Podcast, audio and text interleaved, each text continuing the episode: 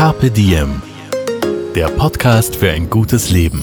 Daniela Zeller und Holger Potje, jede Woche abwechselnd im Gespräch mit inspirierenden Menschen. Welche Rolle spielt ein bewusster Lifestyle für Sie? Woraus schöpfen Sie Kraft?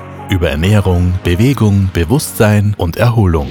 Wie finden Sie die richtige Balance im Leben? Woran sind Sie gescheitert? Und wie sind Sie wieder aufgestanden? Wie gelingt Ihnen das? Was für Sie persönlich ein gutes Leben ausmacht. Carpe Diem.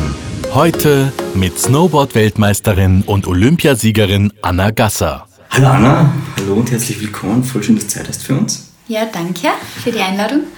Die Anna ist ja Snowboard-Weltmeisterin, Olympiasiegerin, zweifache X-Games-Gewinnerin.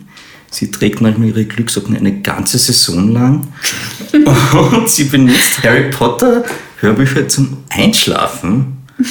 Und die Anna ist irgendwie unsere Eiskönigin, wenn man so will, in Österreich. Kann man das so sagen? Schneekönigin? Eis hoffentlich nicht, weil ich fahre ja auf Schnee.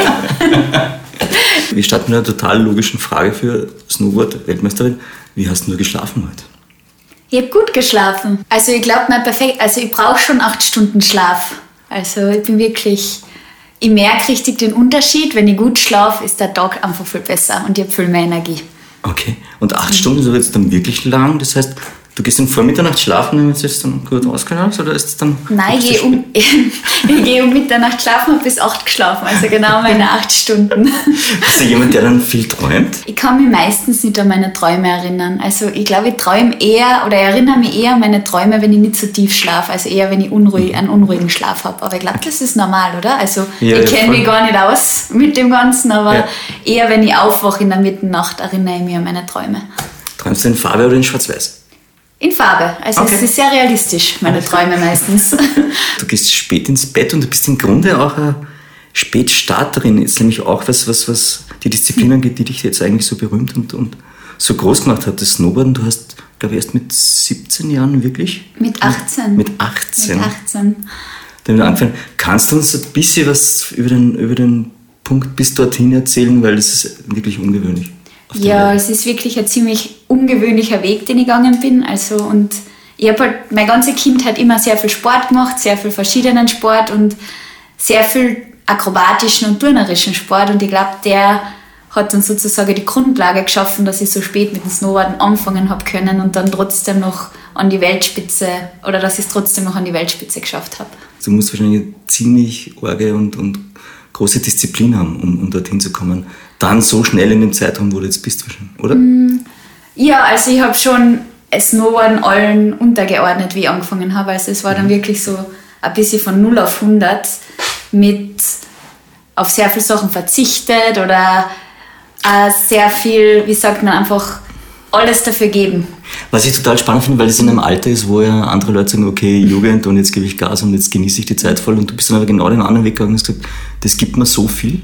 Mm, nein, eigentlich gar nicht. Also ich finde, das war eigentlich ein perfekt, es war vom Timing her richtig perfekt, weil ja. von 16 bis 18 war dann ein bisschen die wildere Zeit, da war ich dann auch oft auf Nacht unterwegs und habe mich ein bisschen ausgelebt mhm. und habe dann aber gemerkt, dass irgendwas ein bisschen fehlt und wie ich dann zum Snowboarden angefangen habe, hat hat mir Snowboard genau das gegeben, was mir gefehlt hat. Du, du, bist ja dann irgendwo bei dem Snowboard, du bist damit bei etwas angekommen, sagen wir mal so. Du hast das gefunden, was genau deins ist für mhm. dich. Das Perfekte. Also der Grund, warum du morgens aufstehst, sagen wir mal so. Ja, genau. Also ich habe was gefunden, was mich glücklich macht. Aha. Also ich würde sagen, wenn ich an Snowboarden denke oder wenn ich Snowboarden gehen kann, dann macht mir das glücklich und dann wollte ich halt nie mehr aufhören damit. Und hab's zum, Gott sei Dank habe ich es zu meinem Beruf machen können. Zumindest derweil. Aber das hast du in der Minute dann gespürt, wie du zum ersten Mal am Hang umgestanden bist? Oder war das jetzt so, mhm. was so leise, schleichend gekommen ist und dann auf einmal da war? Also mir hat es von Anfang an Spaß gemacht. Ich glaube, das Gefühl ist dann gekommen, wie ich meine ersten kleinen Erfolge gehabt habe. Mhm. Und das war dann jetzt natürlich kein Wettbewerb oder kein, kein schwerer Sprung, sondern eher mein erster waren eh die auf der Piste oder das, die ersten Schwünge in Tiefschnee. Und dann wollte ich dieses Gefühl halt immer wieder haben. Ist fast ein bisschen wie eine Droge. Mhm. Und, und seitdem hat sich aber nicht mehr loslassen. Seitdem ist dann. Genau, seitdem würde ich sagen, bin ich Snowboard-süchtig. Okay. Wie ist denn das jetzt für dich? Weil ich meine, du einerseits über, über den Sport, äh, der auch dein Job ist, kommst jetzt echt viel rum, siehst die Welt. Wenn du es jetzt definieren müsstest, weil das auch ein, Thema von unserem Magazin ist, was, was ist denn ein gutes Leben für dich? Was macht das aus? Was braucht es? Für mich macht es aus, dass ich eine Leidenschaft habe, dass ich einen Grund habe, für den ich lebe und dass ich einfach glücklich und zufrieden bin. Das Snowboarden ist natürlich ein großer Teil davon, weil es einfach meine Leidenschaft ist Ja.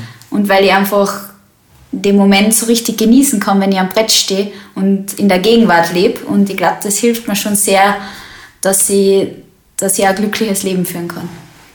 Okay. Andere Teile davon sind dann wahrscheinlich das Reisen, weil das dürfte auch wichtig sein. Du bist ja, wenn ich mich jetzt richtig erinnere, du bist ja ein Jahr nach Amerika gegangen, hast du das mit Babysitten und mit, mit Eltern Ja. finanziert, irgendwie, weil du rausfinden wolltest, ist es das meins, ist das was, was für mich funktioniert, ist das meine Zukunft? Ja, genau. Also Reisen ist natürlich auch ein sehr großer Teil meines Jobs und mir gefällt es auch, dass ich so viele verschiedene Kulturen erleben kann, so viele Leute triff auf meine Reisen, so viele auch inspirierende Leute. Und ja, nach Amerika bin ich damals gegangen. Da habe ich noch nie, nie gedacht, dass Snowboarden einmal zu meinem Job wird, aber ich habe halt gedacht, ein Jahr bevor der Ernst unter Anführungszeichen des alt warst Lebens. du da? Entschuldige? 18, Okay. also mit der Matura fertig. Nein, 19 Okay. mit der Matura fertig. genau, aber da wollte ich halt, ich wollte nicht gleich studieren und gleich Mhm. einen Job haben, ich wollte noch etwas erleben oder ein bisschen was von der Welt sehen, bevor Gott sei Dank ist der Ernst des Lebens dann nicht so wirklich losgegangen danach. also es, ich glaube, es ist aus einem Grund passiert. Und das ist aber dann sofort alles in, in Amerika drüben aufgegangen, so wie du das vorgestellt hast, oder war das eher auch eine schwierige Zeit? Am Anfang war es schon eine schwierige Zeit, weil ich halt sehr, das erste Mal in meinem Leben auf mich allein gestellt war. Eine neue Sprache, ein neues Umfeld. Jetzt nicht, ich habe davor bis 18 daheim gewohnt und war immer gewohnt, meine Eltern und meine Familie um mich zu haben. Und dann mit, war ich halt auf einmal allein und für mich unterwegs. Wie, wie ist denn die Anna, wenn sie auf sich allein gestellt ist? Wie kann man sich das vorstellen? Ist sie dann chaotisch oder ist sie dann voll strukturiert? Oder wie funktioniert denn die Anna da? Ich bin in generell eher chaotisch, aber ich würde sagen, dass ich fast, wenn ich allein bin, ein bisschen mehr strukturiert bin, als wie wenn ich daheim bin, weil ich einfach gewohnt bin, dass die Mama mir hilft oder dass die Eltern mir Sachen abnehmen. Und ich glaube, das kennen viele, auch wenn, jetzt an, wenn ich Mitte 20 jetzt noch heimkomme, hat sich nicht viel verändert. Die Mama kocht. Ich glaube, sie wäre sogar beleidigt, wenn ich meine eigene Wäsche waschen würde. Deshalb glaube ich, dass ich fast mehr strukturiert bin, wenn ich unterwegs bin. Okay. Oder mehr selbstständig würde ich es eher nennen. Ich glaube auf jeden Fall. Ja. Ganz kurz noch Lieblingsspeise von dir, was die Mama kocht. Gibt es da eine oder ist das dann? Erdäpfelpüree. Ich is kein Erdäpfelpüree, außer das von der Mama. Weil das ist wie anders als das andere. Ich weiß es nicht. Ich weiß, ich weiß nicht, was ihr Geheimnis ist. Sie macht es halt frisch und ich mag das nur ganz frisch. Und ja, ich habe das noch nie irgendwo anders bestellt oder woanders gegessen, nur daheim. Erdäpfelpüree à la Mama. Genau.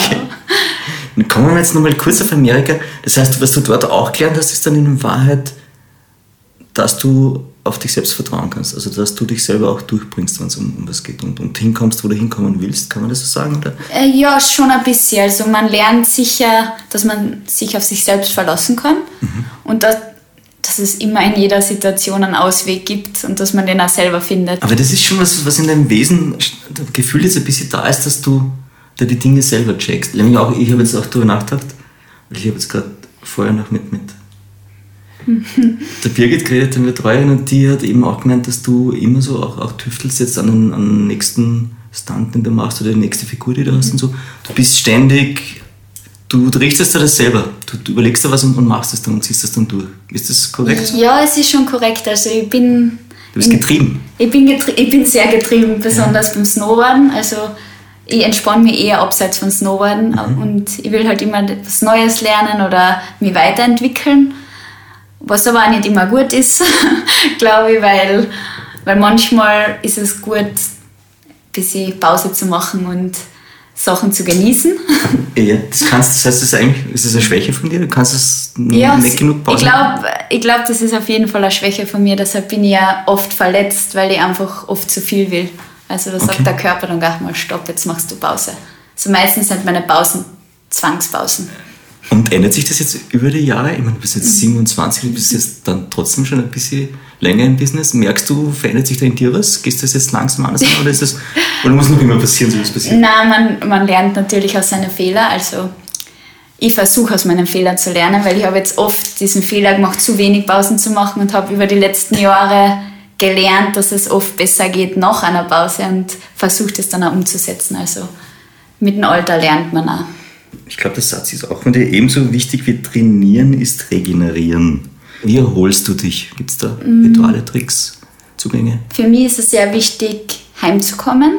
Also für mich ist der Milstädter See ein Regenerationsort, weil ich eben so viel unterwegs sein darf, würde ich sagen, und so viel in Hotels bin oder überall, dass für mich sehr wichtig ist, einfach einmal heimzukommen und daheim zu sein und dann einmal Handy weg, Computer weg. Ähm, das ist sehr wichtig, weil die Social Media ist so groß geworden, dass ich richtig merke, dass ich manchmal zwei, drei Tage ohne Handy mal richtig gut tun. Ja. Genau. Fällt dir das dann schwerer oder kriegst du das ganz gut hin, das Detox? Oh, es ist schon schwer. Also ja. da merkt man dann einmal, wie süchtig man eigentlich schon danach ist. Ja. Besonders, wenn ich einmal das Handy vergisst und ich will irgendwo hinfahren, Google Maps, du hast es nicht auf einmal, musst mhm. du wieder selber orientieren. Aber nein, es ist schon schwer, aber ich, ich merke, dass es sehr wichtig ist, dass man nicht zu viel am Handy ist. Okay, das ist einerseits das Heimkommen, also mhm. vertraute Umgebung, dann Digital Detox mit Detox, Handy genau. weg. Gibt es sonst noch was? Gibt's, machst du körperlich irgendwelche Geschichten? Machst du Yoga? Machst du ich mache ein bisschen Yoga, also seit ein paar Jahren habe ich damit angefangen und ich merke, dass das mir halt sehr hilft zum Runterkommen. Ja, wobei du eh wahrscheinlich eine geniale Körperspannung hast, weil du ja von klein auf irgendwie mit, mit Athletik und. Ja, Körperspannung schon, aber ich bin es nicht gewohnt, Sachen langsam zu machen. Also alles, was ich mache normal, ist sehr schnell und ich will es schnell machen und ich bin halt eher ein ungeduldiger Mensch und dann ist Yoga für mich gar nicht so leicht, weil alle Bewegungen langsam sind und weil ich, man wirklich auf dem Atem und alles hört, was ich eigentlich Snowboarden, da passiert alles so schnell oder mhm beim Turnen früher ist alles so schnell passiert und im Generellen bin ich eher ein Mensch, der ziemlich Gas gibt. Ja.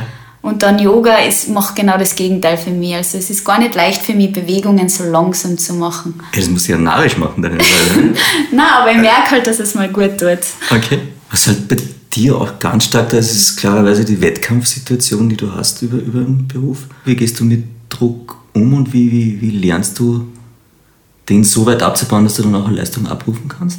Hm. Es ist schwer, weil ich glaube, man lernt auch mit Druck durch Erfahrungen umzugehen. Mhm. Also ich, ich habe am Anfang von meiner Karriere, wie, die erst, der erste, wie ich den ersten Druck verspürt habe, ist es mir sehr schwer gefallen, dem Stand zu halten. Also es hat mich nervös gemacht und unruhig gemacht und dann jetzt mit den Jahren habe ich einfach gelernt, dass ich einfach auf mich selber vertrauen soll oder darf. Es klingt so einfach. es klingt, ja. es, es ist ja wirklich nicht leicht. Ja. Ähm, ich, ich, ich, weiß es selber nicht. Zeitweise, wenn, ich, wenn der Druck sehr hoch ist, kommt man mir persönlich vor, dass, mein, dass ich noch besser meine Leistung abrufen kann. Okay. Aber ich habe noch nicht herausgefunden, warum das so ist. Also das ist noch immer so eine Learning-Finding-Situation. Aber du hast da ja möglicherweise ähm, einen Kooperationspartner, weil du hast mir eben, wie wir damals fürs Kapitän Magazin das Interview gemacht haben, hast du mir gesagt, dass der, der Marc dir da irgendwie auch ein bisschen ein Vorbild ist, mhm. weil der eben gerade mit Ja, der kann sehr, sehr gut. Also der ist eine Person, die durch Druck einfach sehr viel besser wird. Mark McMorris ist Genau, Mark McMorris. Und der ist halt einer der weltbesten Snowboarder und kommt, also hat schon zwei sehr schwere Verletzungen gehabt und ist immer stärker zurückgekommen und das hat mich halt immer inspiriert. Mhm. Und Hast du mit ihm geredet und gesagt, wie machst du das, Marc? Was, was geht da? Wie? Oder? Ja, ja, also er hat auch keine Antwort gehabt für mich. Vielleicht hat man es auch ein bisschen in sich. Aber ist also, es, ja? Also ich bin sicher nicht jetzt ein Mark McMorris, also ich glaube, ich kann mit Druck noch nicht so gut umgehen, dass ich so viel bessere Leistungen abrufen kann, aber er ist wirklich er, oft im letzten Run, also ja. wir haben drei Runs und oft im letzten Run, wenn er die ersten zwei nicht geschafft hat, dann wäre das sein bester Run. Also ja, ja er ist ein Wahnsinn. Aber hey, wie, wie ist es dann, wenn man, wenn man da durch die Arme rausschauen könnte und, und kurz vor dem Wettbewerb? Du musst ja irgendwelche Methoden haben, wie du da runterschaltest im Hirn und die Gedanken ausschaltest und dann genau auf dem Punkt bist, den du bist.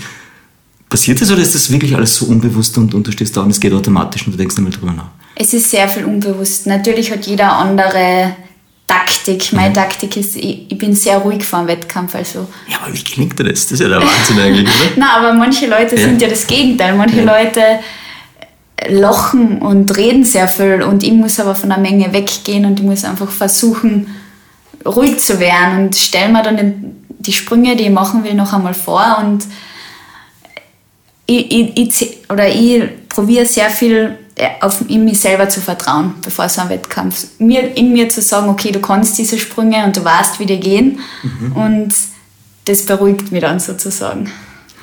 Und was ich auch glaube, äh, was, was du anwendest sehr stark, ist, glaube ich, Visualisieren, habe ich mal gelesen. Stimmt das? Du stellst das vor im Kopf?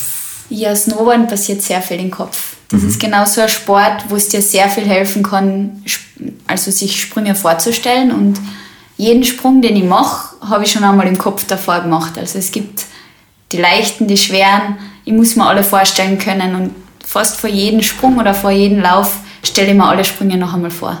Also spielt eine sehr große Rolle, das Visualisieren. Okay, wenn ich jetzt irgendwie die Kameraeinstellung hätte, siehst du dich da von außen selbst? Das ist vielleicht eine blöde Frage, mich würde echt interessieren. Siehst du das, wie wenn du jetzt auf, auf Film aufgenommen hättest, von außen oder bist du dann... Nein, ich bin drinnen in mir. Also ich, okay. ich, ich sehe nicht von außen, ich sehe, oder ich versuche so zu fühlen, wie es sich dann anfühlt okay. in der Luft. Und das scheint zu funktionieren. Also es ja, oft. oft funktioniert es. Ja. Daran stellt man sich dann doch leichter vor, wie es eigentlich ist. Ja, Bei den neuen schweren Sprüngen habe ich es mir oft, habe ich oft im Kopf schon so leicht machen können und dann, wie ich es wirklich gemacht habe, ja.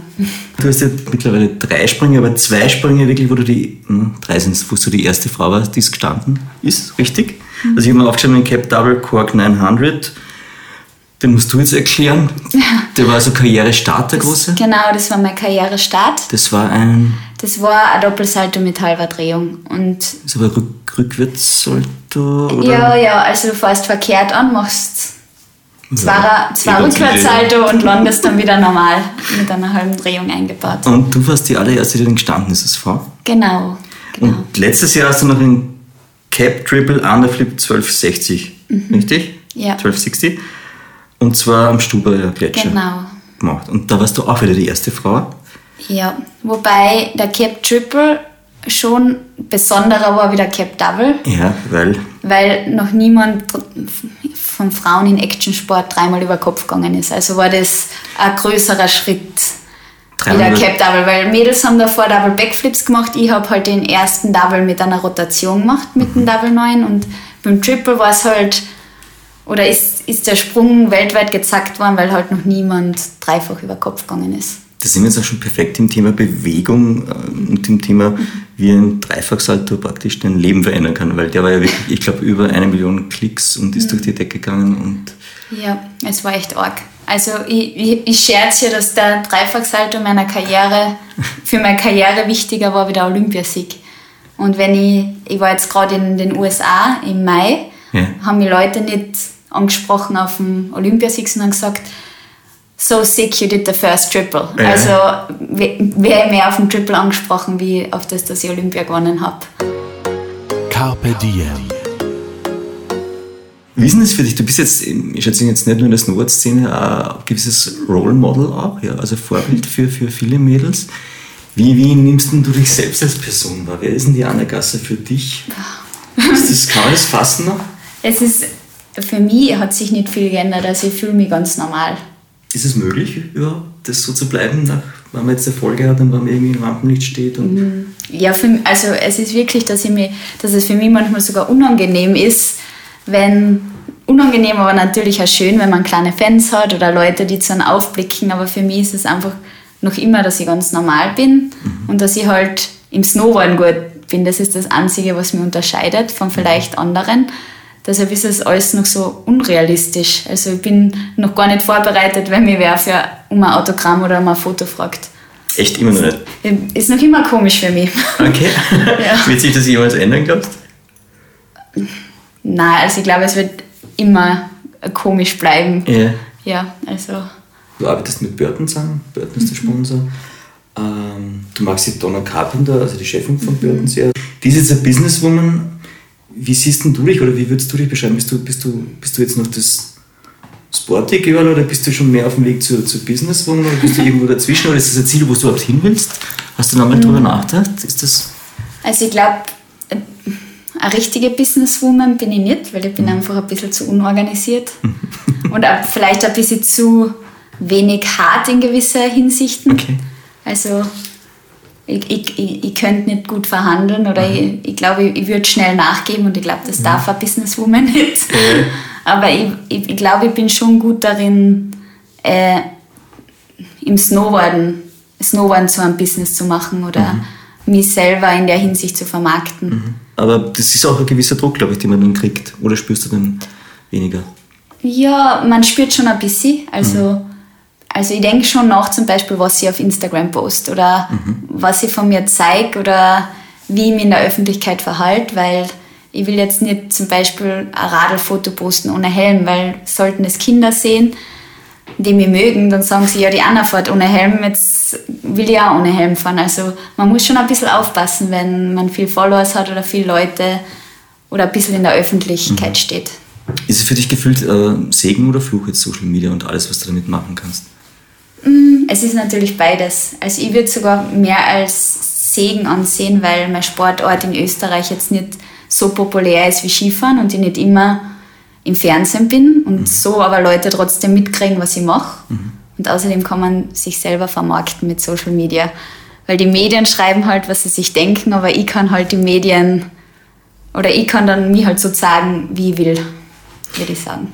Das, das, jetzt ist es halt noch immer klassisch so, oder vielleicht liege ich da schon falsch mittlerweile, hoffentlich, aber dass Snowboarden noch ein bisschen die Männerdomäne ist, also Testosteron gesteuert und so weiter. Mhm. Und du bist eine Frau da drinnen und, und setzt dich durch, aber ist das, ist man da daheim jemals? Fühlt man sich wohl oder ist das immer so und. Äh Na wohl, also es ist schon noch sehr männerdominiert, aber es tut ja. sich sehr viel. Es fangen immer mehr junge Snowboarderinnen an und mittlerweile haben wir uns auch den Respekt verdient, weil es war nicht immer so, dass Frauen. Wie, wie, verdient man sich den Respekt? Das muss man jetzt mal kurz erklären. Indem man einen Dreifachsalto macht. Zum Beispiel, okay. aber nein, indem man gut snowboardet, indem man, indem man den Männern am Berg sagt, dass man nicht nur oben sitzt und zuschaut, sondern auch selber gern snowboardet und gut snowboardet. Um das geht es ja. Mhm. Am Anfang ist, war, sind Frauen gesponsert worden, weil sie gut ausgeschaut haben, im Snowboard gewandt und vielleicht ein paar Kurven gemacht haben. Und jetzt mittlerweile muss man echt gut snowboarden können. Und ich finde richtig, also richtig wichtig, dass sich das jetzt verändert hat in den letzten Jahren.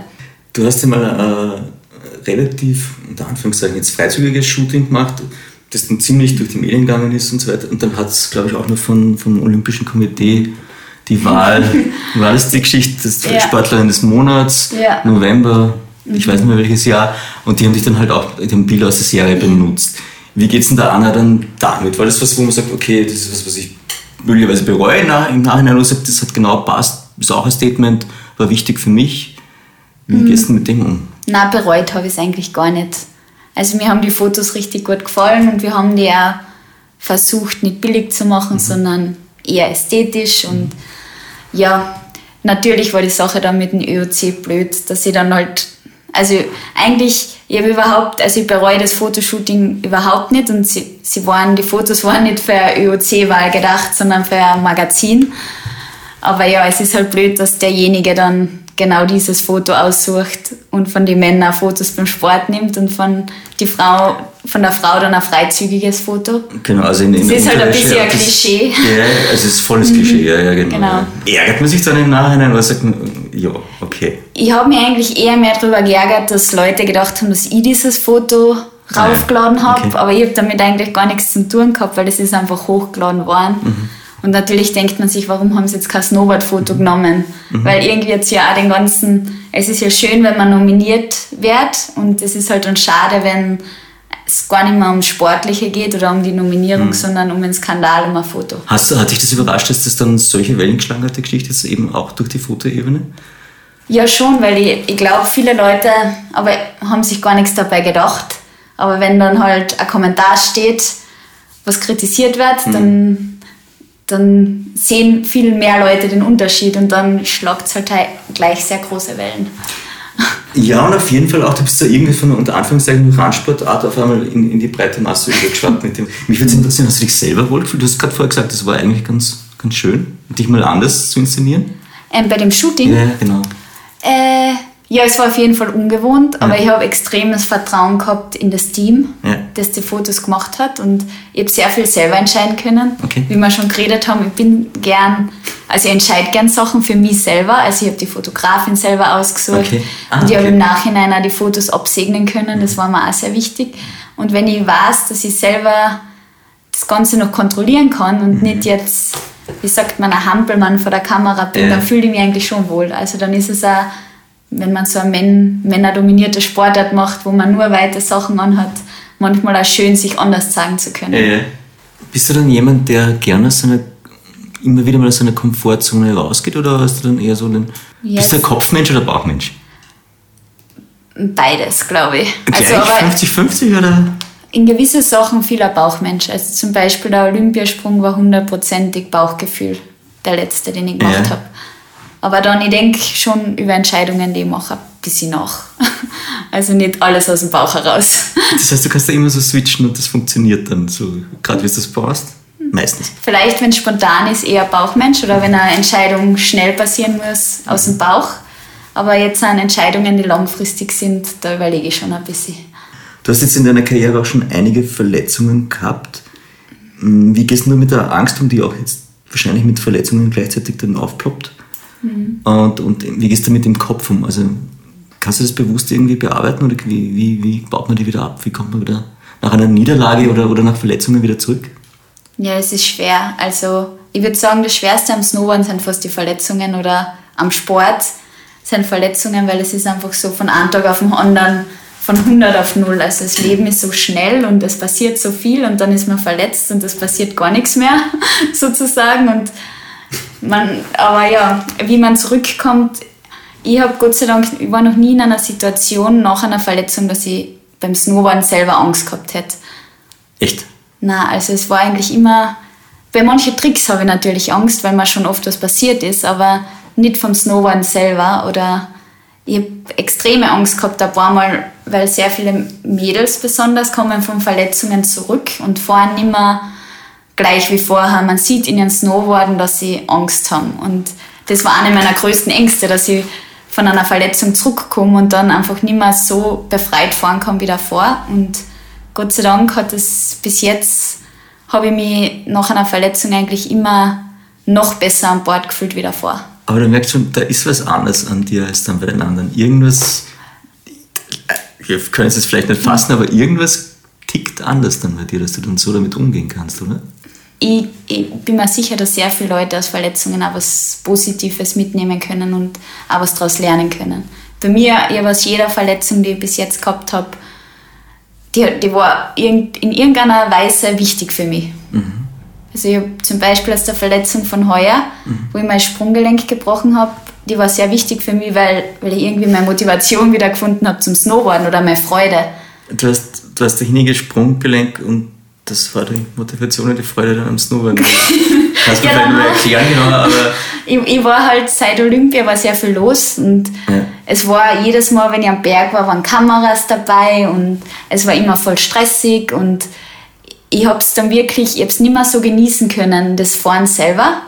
Und in dem Moment, wo ich mich verletzt habe und einmal eine Pause eingelegt habe und mein Leben auf, oder es einfach alles sehr langsam gegangen ist, habe ich irgendwie meine Freude wieder gefunden. Und jetzt war ich in Amerika und habe wieder sehr viel, also habe wieder Spaß gehabt wie am Anfang. Und vor der Verletzung war es aber wirklich so, dass es sich das erste Mal angefühlt hat wie ein Job und nicht wie eine Leidenschaft, so viel mehr. ist das, ist das bis bei dir jetzt in der Karriere auch noch das Geheimnis, dass du sagst, es sollte sich nie wie ein Job anfühlen, sonst geht was kaputt? Ich glaube, das ist sehr, sehr wichtig sogar, dass es sich nicht wie ein Job anfühlen soll. Oder dass man es halt so gern Ja. tut, dass, dass es sich nicht anfühlen fühlen soll wie ein Job. Und du bist dann aber auch genug durchsetzungsstark, dass du sagst, okay, that's it und jetzt ziehe ich meinen Strich und dann mache ich wieder Pause und, und mach Ja. das Ding für mich, weil ja, Ja, also ich glaube, das habe ich jetzt gelernt, wie wichtig es ist, eine Pause zu machen. ich habe Gefühl, Ja. das ist wichtig bei dir. Ja, voll. Ja, andere Leute machen zu viele Pausen. Ja.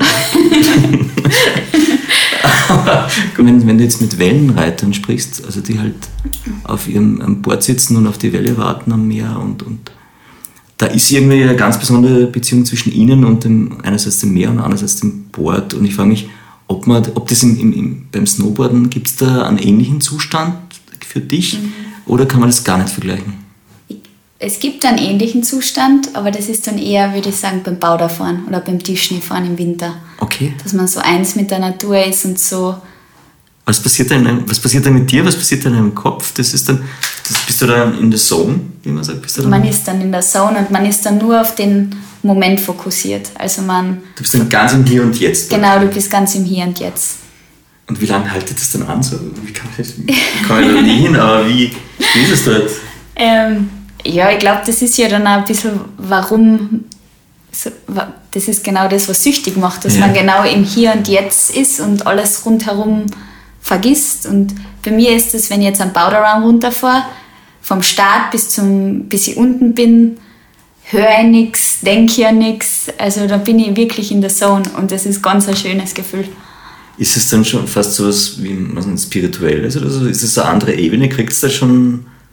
Ja, vielleicht. Also ich habe noch nie so drüber nachgedacht, aber es ist wirklich, als wäre man in, in seiner eigenen Welt mhm. für vielleicht ein paar Sekunden oder für diese paar Turns, die man da macht. Aber das ist wahrscheinlich auch genau der Punkt. Also ich stelle mir das auch mit dem Glück so vor. Also Glück sind ja immer so Momente, die du hast. Mhm. Das würde auch gar nicht funktionieren, wenn das lange anhalten würde. Das ist, weil du schätzt es dann viel mehr, weil es eben genauso intensiv dann da ist, ja? Ja, stimmt. Okay. Stimmt, stimmt. Ich versuche es auch gerade. Okay. ähm, aber bist du an sich bist du ein religiöser Mensch oder ist das etwas, was jetzt nicht so eine große Rolle spielt bei dir? Bist du eher hm, ich glaube, dass irgendwas da ist, aber mhm. ich bin jetzt kein Mensch, der jeden Sonntag in die Kirche geht. Mhm. Ja. Aber du genießt, die, du genießt die Landschaft und die Welt und das, was du machst, so klingt es ein bisschen. Ja, genau. Also ich versuche ja. ich versuch halt, das zu genießen, was ich mache. Also es ist ganz wichtig, dass man das auch, wie sagt man, dass man auch dankbar ist, ja. dass man das machen darf und das sollte man auch nicht vergessen. Ist die Anna abergläubisch? Ein bisschen. Ist, ja, wirklich? Okay. Na wohl, schon ein be bewerben ein bisschen abergläubisch. Mhm.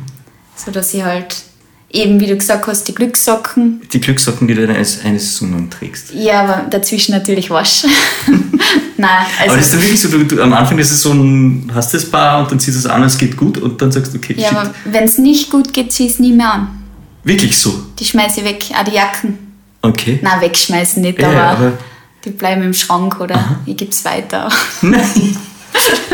Gibt es Personen, die dann deine nicht Unglückssocken tragen wollen? Oder?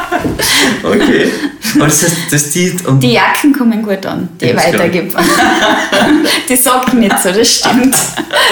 Aber wenn du mal ein gutes Paar gefunden hast, dann tragst du echt die ganze Saison ja. und das ist dann für dich. Ja. Und am Ende der Saison legst du es dann ab oder sind die dann am Start in der nächsten Saison? Na, wenn sie kaputt wären. Okay, ja, wären wahrscheinlich kaputt, wenn sie so Dann denke ich mir, das Karma von den Socken ist vorbei und okay. da brauche ich neue.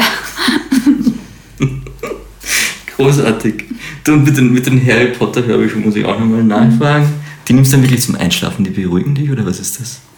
Nicht immer, aber wenn jetzt viel los war und wenn, okay. wenn ich aufgeregt bin vor einem Wettbewerb, dann, dann tue ich es immer rein vom Schlafen gehen wirklich vor dem Wettbewerb auch teilweise zum, zum Runterkommen ja, her. Damit ich nicht zu viel nachdenke, was wird morgen sein oder wenn irgendeine Situation ist, zum Beispiel das Wetter soll schlecht sein, aber es ist ein Bewerb, dann denkt man ja sehr viel drüber nach und dann tut man sich schwer beim Einschlafen. Aber wenn man irgendeine Stimme hört, die vertraut ist und man auf irgendwas zuhören kann, das, ja, das hilft sehr. Also ich bin sehr froh über den Rufus Beck. Der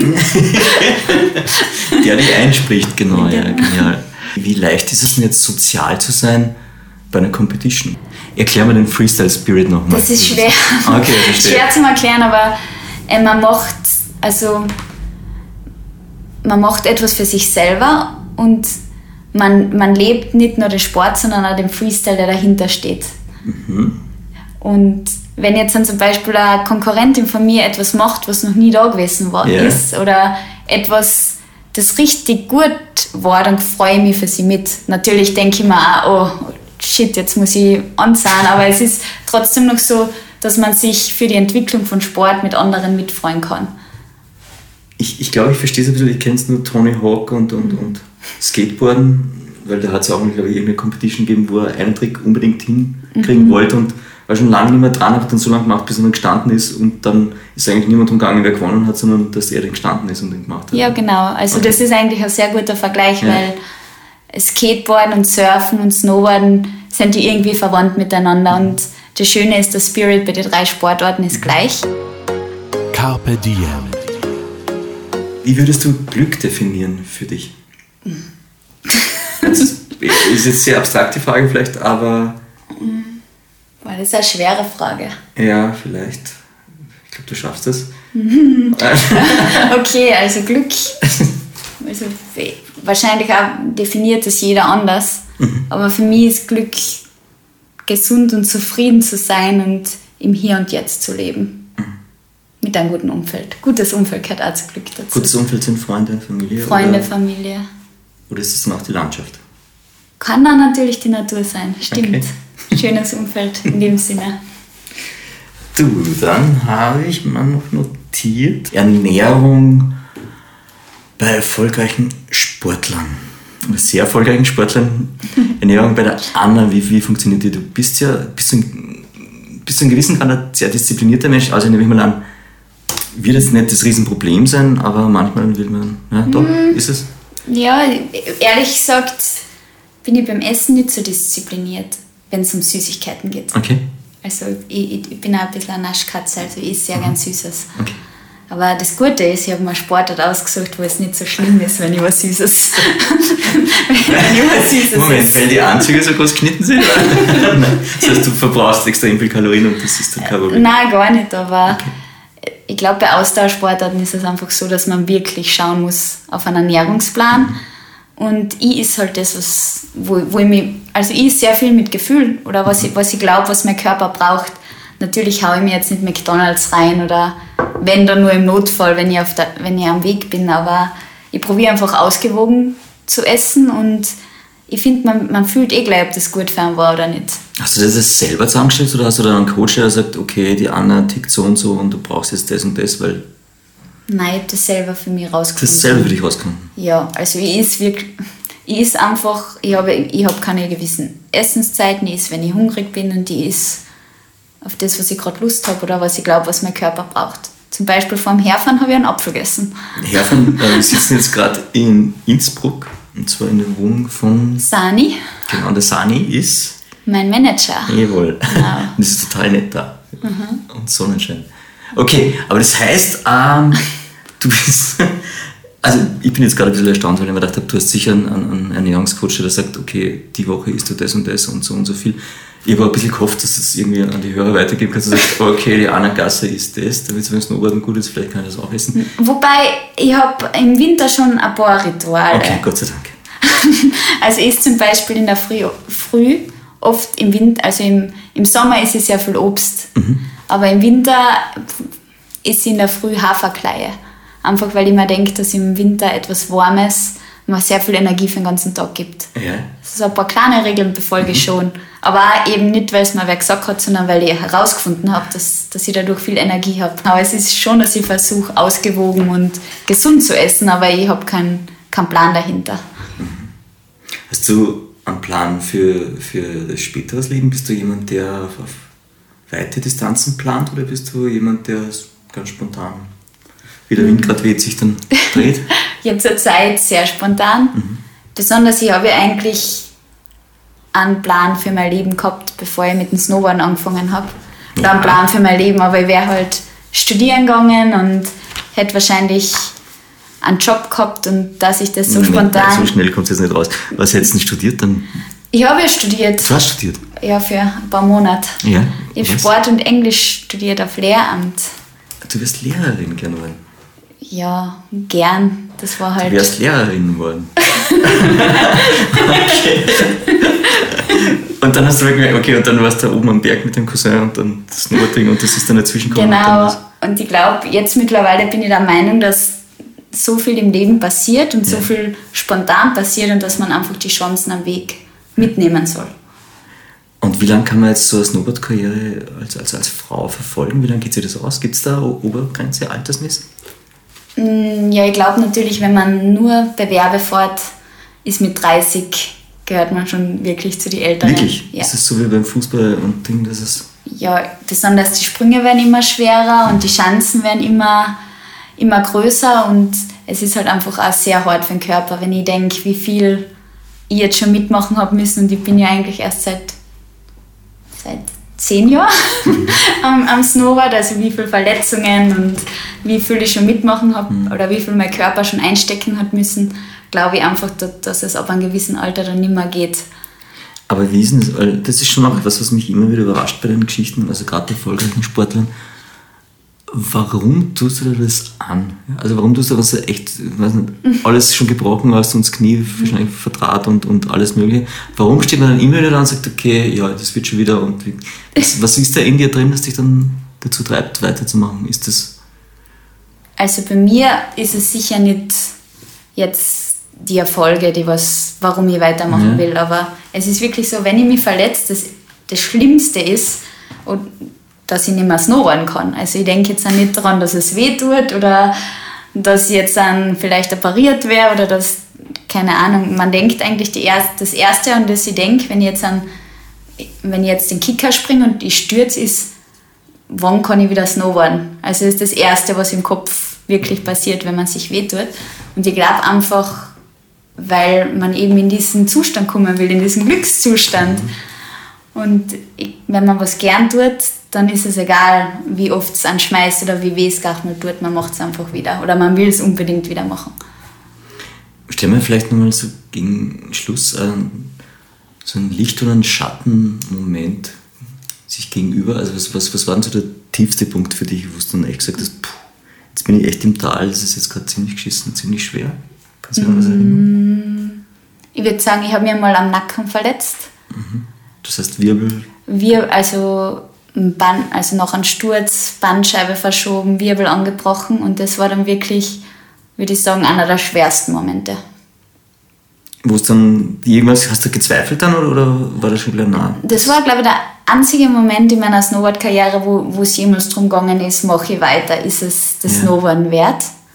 Und das waren wirklich schwere Wochen. Die Wochen der Entscheidung und die Wochen der, wie sagt man, die Wochen, wo, wo man hat ja dann dieses Kribbeln in die Hände, wenn man sich verletzt. Also diese, diese Schmerzen und bis dieses Kribbeln weg war, war jeden Tag so die Frage, werde ich wieder snowboarden können oder wer war es das jetzt oder wie geht mein Leben weiter ohne Snowboarden? Also würde ich wirklich sagen, das war die schwerste Zeit bis jetzt. Und hat es da irgendwie so einen Punkt gegeben, wo es sich dann entschieden hat? Oder was, was, was war der ausschlaggebende Punkt, wo du gesagt hast, okay, ich mache weiter? Ich habe hab in dem Moment, glaube ich, einfach abgewartet. Also für mich war es dann wirklich so, ich habe mir ein Leben vorgestellt ohne Snowboarden. Mhm. Und es war lustig. Es war, das, diese Verletzung war genau vor dem Jahr, wo, wo, wo ich alles gewonnen habe. Also es war genau das Jahr, das ich verpasst habe, wo ich, die war sehr wichtig für mich, weil ich habe gewusst, okay, ohne Snowboarden geht die Welt auch nicht unter. Mhm. Und vor der Verletzung habe ich mir gedacht, habe ich mein Leben ohne dem gar nicht mehr vorstellen können. Und die Verletzung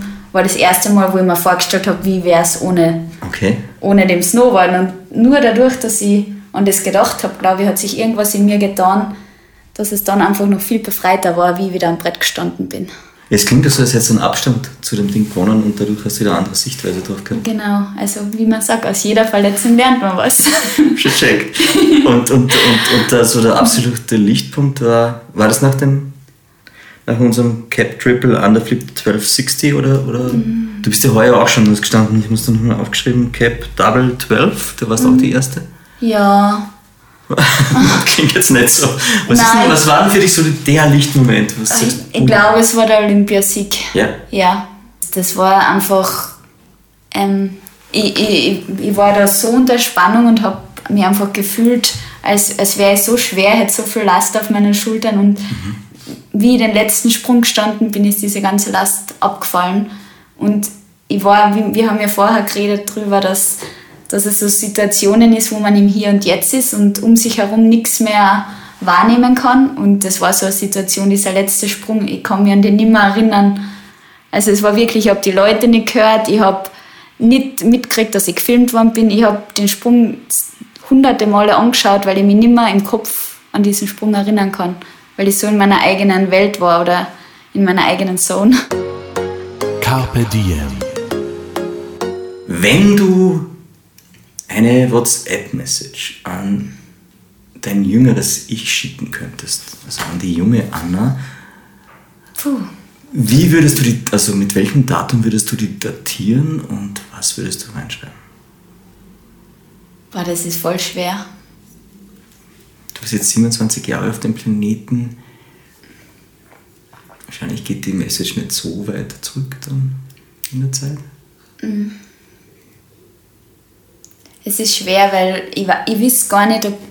Natürlich, ich habe sehr spät mit dem Snowboarden angefangen, aber ich wüsste nicht, ob es was Gutes wäre, wenn ich jetzt noch früher, oder wenn ich jetzt dann einfach an mein zwölfjähriges Ich geschrieben hätte, fang mit dem Snowboarden an. Weil vielleicht macht es genau mich aus, dass ich so spät angefangen habe. Ja. Vielleicht wird es dann etwas ändern an, Ja. an der Geschichte oder wie ich mich entwickelt habe. Es ist schwer.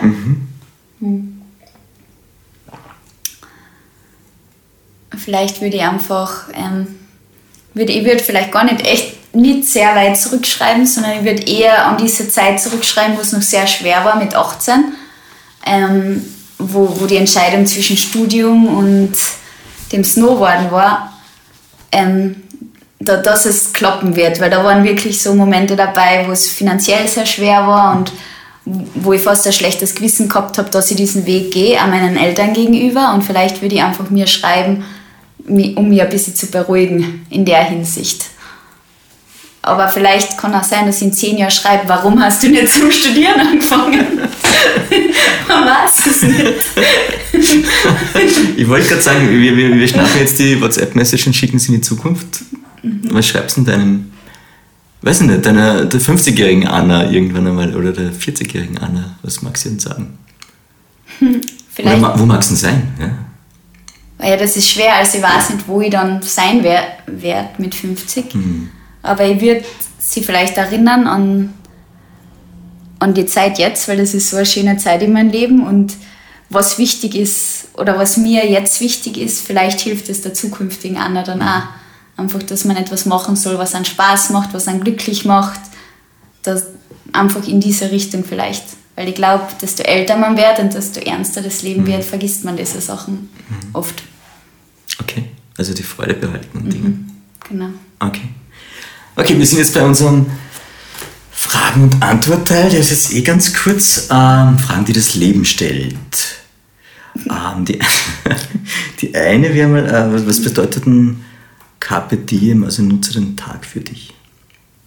Ich würde sagen, also für mich einfach das meiste aus einem Tag rauszuholen und jeden Tag irgendwie jeden Tag etwas zu erleben oder etwas lernen oder ja, Okay, das heißt, Lernen ist dabei, wenn du aus dem Tag was rausholst? Also was Neues lernen? Okay. mhm, was Neues erleben. Was Neues kochen oder bist du keine gute Köchin? Nein, ich bin nicht, ehrlich gesagt nicht so eine gute Köchin. Sehr basic. Okay.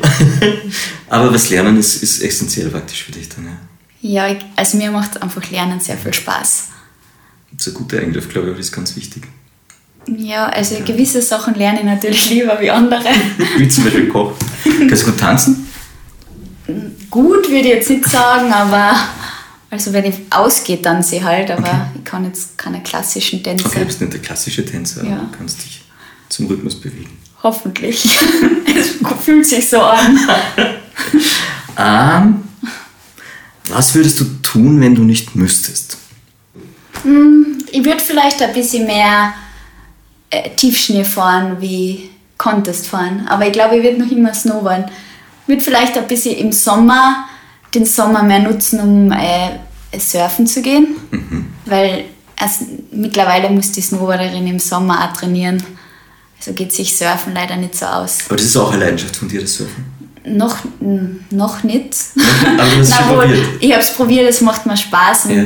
Also so, ich bin eher Urlauberin, ich brauche irgendwas zum Bewegung. Tun im Urlaub. Also Surfen ist für mich, ein, ein Surfurlaub ist ein Das ist perfekter fast Urlaub. Ja, Ja.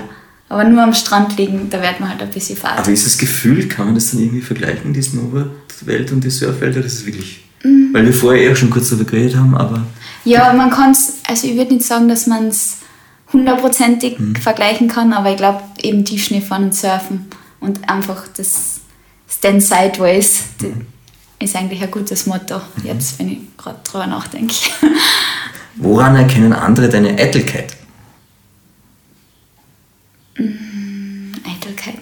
Boah, das sind voll schwere Fragen. Ich weiß nicht, ich bin am meisten eitel beim Snowboarden. Also nicht jetzt ausschaumäßig, sondern ich will, dass mein Snowboarden gut ausschaut. Okay. Und da, da filmt man ja sehr oft. Also Snowboarden lebt ja vom Filmen auch ein bisschen. Und wenn ich dann einen Trick sehe, der, der nicht 100% perfekt ist oder nicht perfekt gegrabt ist oder etwas nicht passt, dann bin ich eitel.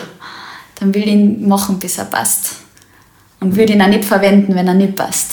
Okay, also da bist du dann voll perfektionistisch und sagst, das muss Ja. schön sein. Dann. Es muss schön sein, ja. Das ist dann echt bist du. Und sonst bist du nicht eitel, sonst bist du eher entspannt. Ja, schon eher entspannt, würde ich sagen. Was wärst du als Zahl?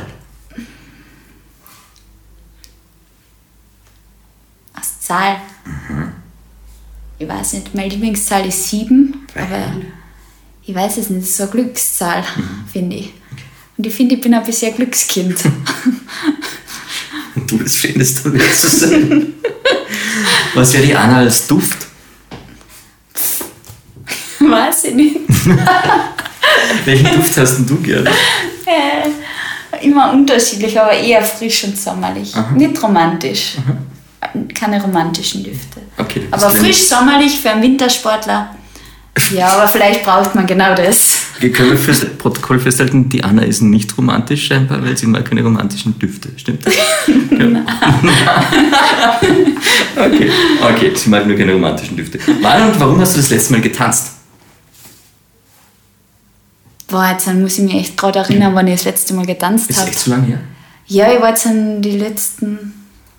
Ich überlege gerade, wo ich unterwegs war, überall. Ich bin jetzt nicht drin. Mhm. Ich tanze gar einmal. Äh, gilt Tanzen auch daheim oder, oder das gilt auch unter der Dusche oder zwischen Tür und Angel, es gilt alles. Dann, habe ich, dann tanze ich viel.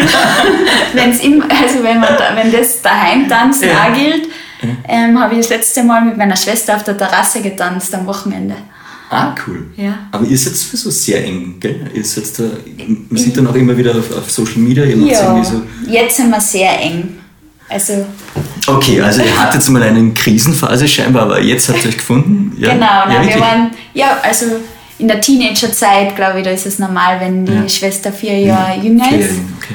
dass man ein bisschen auch einmal an- aneckt oder streitet. Und ja, aber mittlerweile studiert sie in Graz und wir Was, verstehen was uns studiert sie? richtig. Sie studiert Sport. Ja, ja, sie studiert Sport und Biologie auf Lehramt. Ja. Und ihr macht auch dann immer so die Körperübungen da. Also Genau, meine die- Schwester macht eben Sportakrobatik. Mhm, genau. Aber sie macht das nicht, sie macht das als Sport, also sie nimmt bei Wettkämpfen teil Okay. und trainiert da sehr viel. Also sie ist, gerade für die Europameisterschaft qualifiziert. Cool. Weil man vergisst sehr oft äh, leider, dass sie auch sportlich sehr gut ist, weil, Ja.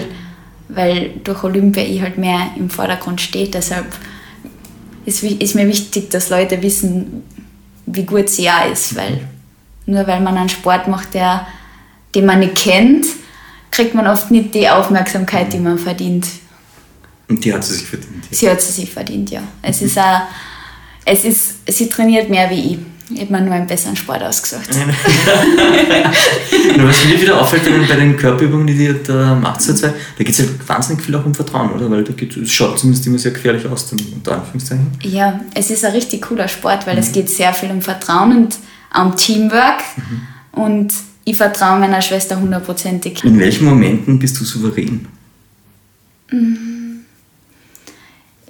Ich glaube auch, dass ich am souveränsten wahrscheinlich bin beim Snowboarden, weil da habe ich das meiste Vertrauen in mich selber.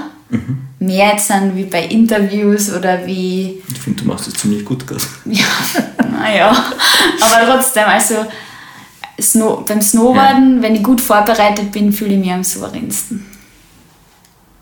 Wir nehmen eine berühmte Persönlichkeit her und du kannst 24 Stunden in, in seine oder ihre Haut stecken. Wen würdest du dann aussuchen?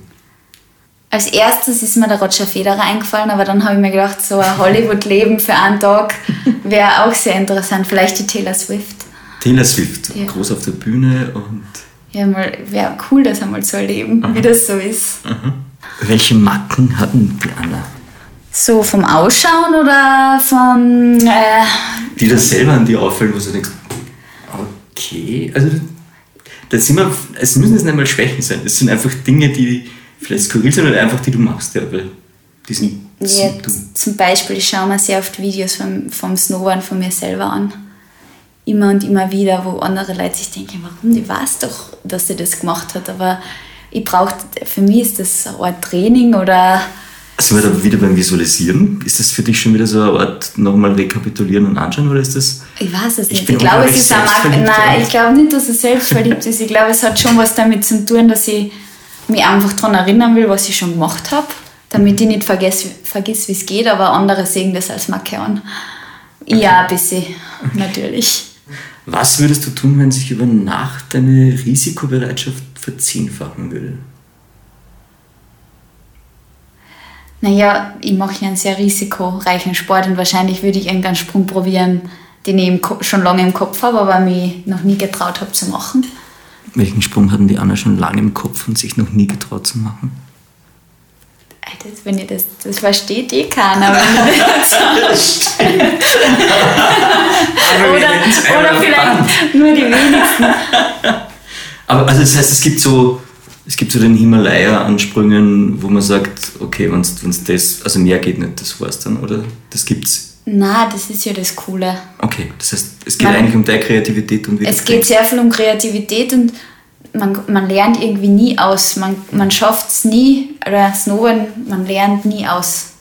Es gibt immer irgendwas, was man besser machen kann oder anders oder mehr. Also es ist echt, da ist immer Raum nach oben.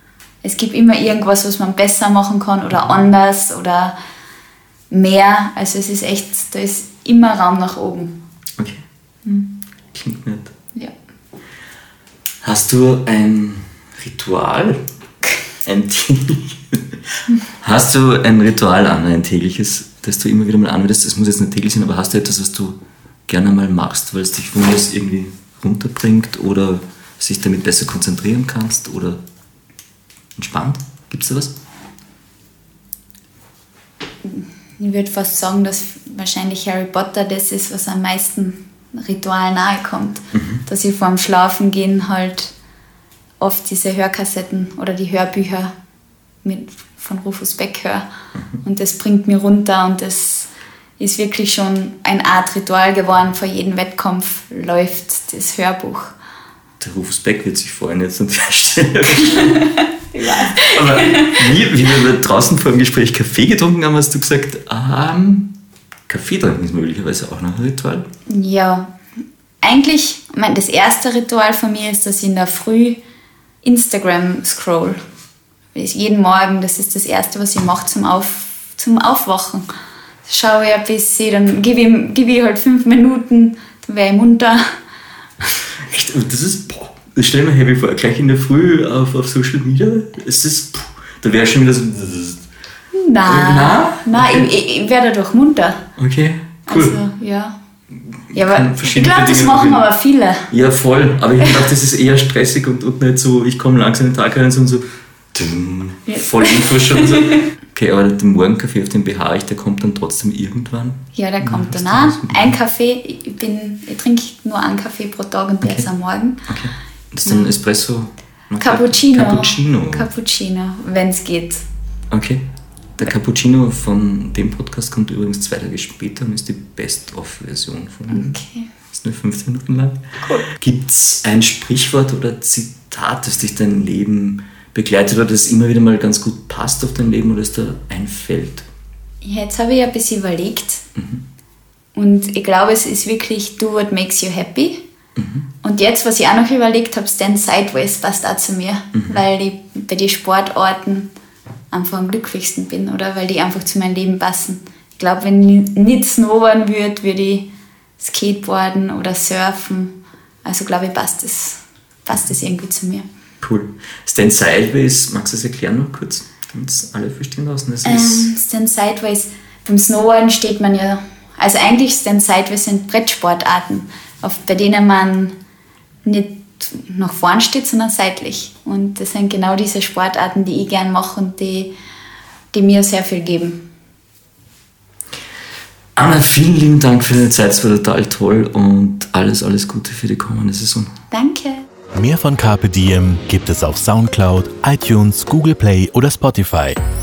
Jetzt abonnieren und liken. Das Carpe Diem Magazin erscheint alle zwei Monate. Besucht auch unsere Social Media Portale auf Facebook, Instagram und YouTube und unsere Website carpediem.live.